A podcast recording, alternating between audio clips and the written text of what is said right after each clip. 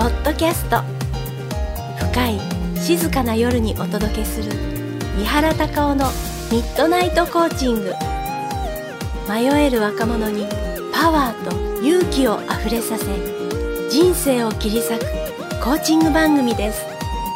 番組をお送りするナビゲーターは三原孝夫です。それでは本編をお楽しみください。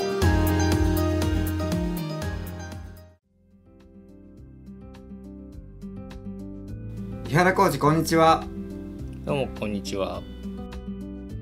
えー、本日はですねリスナーさんから、えー質問が来てますので読みますねはい。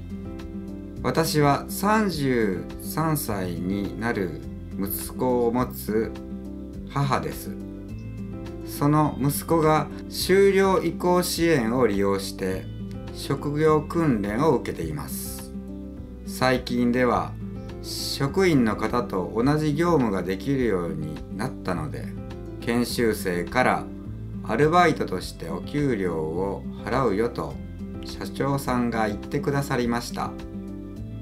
私は息子の成長がとても嬉しかったのですがお給料をもらうようになった途端に息子は寝れなくなったり食欲がなくなったりし仕事に行きたくないというようになりました。これはどういうことなのでしょうか？井原コーチご教授よろしくお願いします。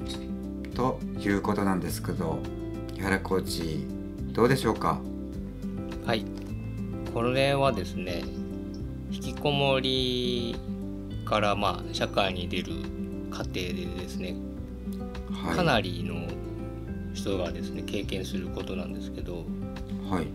まあ、ちゃんと統計は取ってないんですが体感的には8割9割ぐらいの方が一度は経験するんですけども、多いですよね。ええもう最大の壁と言ってもいいぐらいの問題なんですけども、はい。えーまあお金が、まあえー今まで研修生としてはい。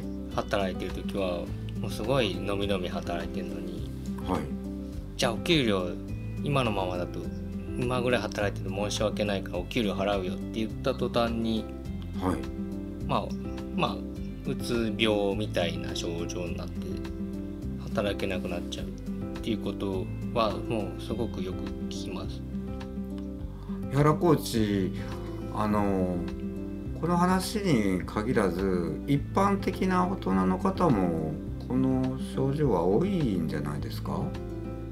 そうですね。例えば出世の話が来るとはい。プレッシャーで胃が痛くなるとか。同じですね。同じなんですけどもはい。まあえーアルバイトぐらいの金額ですから時給1000円とかうん。東京だと1000円ぐらい、うん。まあ、それぐらいの金額でお腹が痛くなるとか寝れなくなるとかん。で働けなくなってしまうんですよ。なるほどこれは本人の頭の中でどんなことが起きているんですか？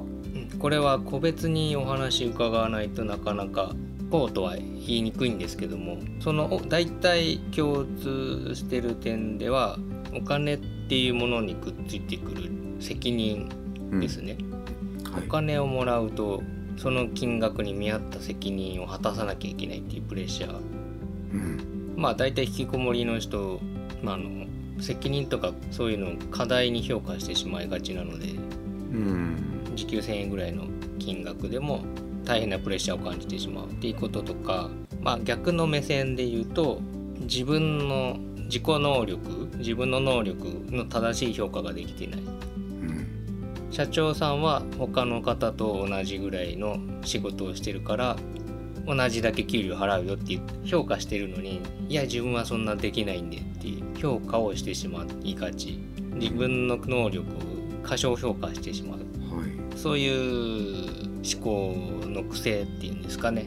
そういうのが、えー多くの共通している点だと思います。はい。このお母さんの気持ちもよくわかりますよね。そうですね。もうやっぱり人並みに稼いでほしいとかはい社会に出てねあの、まあ、活躍はしなくてもいいけど、まあ、人並みに働いて自立できるようになってほしいっていうのはね願いますよね。そうですよねでやはりこのお母さんの質問のそのじゃあやらコーチこれコーチング的にあのアドバイスするとなるとどういうふうな方向に導いてあげたらよろしいんでしょうか？はい。まずはですね先ほども、まあ、キーワード出てきたんですけど息子さんが自分自身を息子さん自身を評価する評価。これをまずはちゃんと自分を正当に評価できるようにうまく導いてあげるといいんじゃないかなと思います。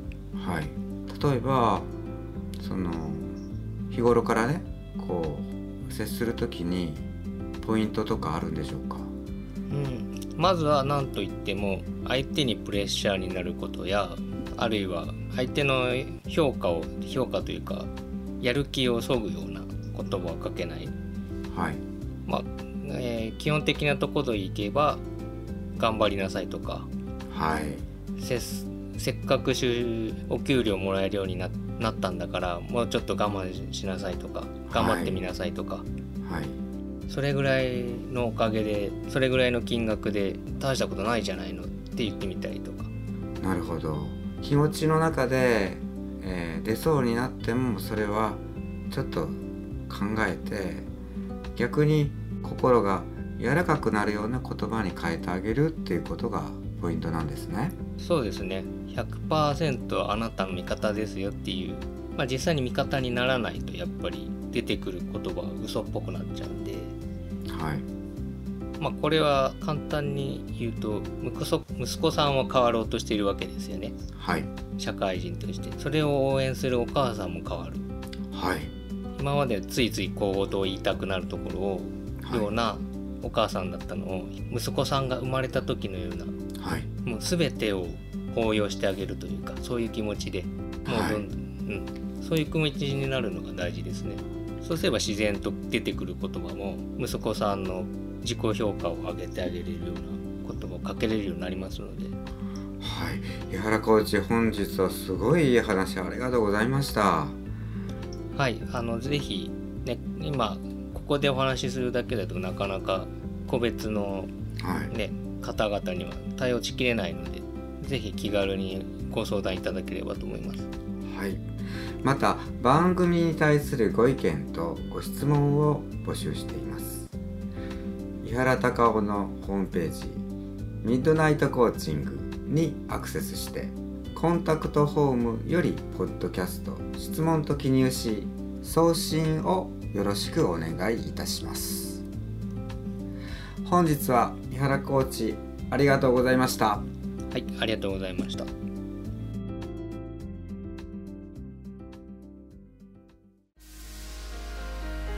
深い静かな夜にお届けする伊原隆夫のミッドナイトコーチングいかがでしたか？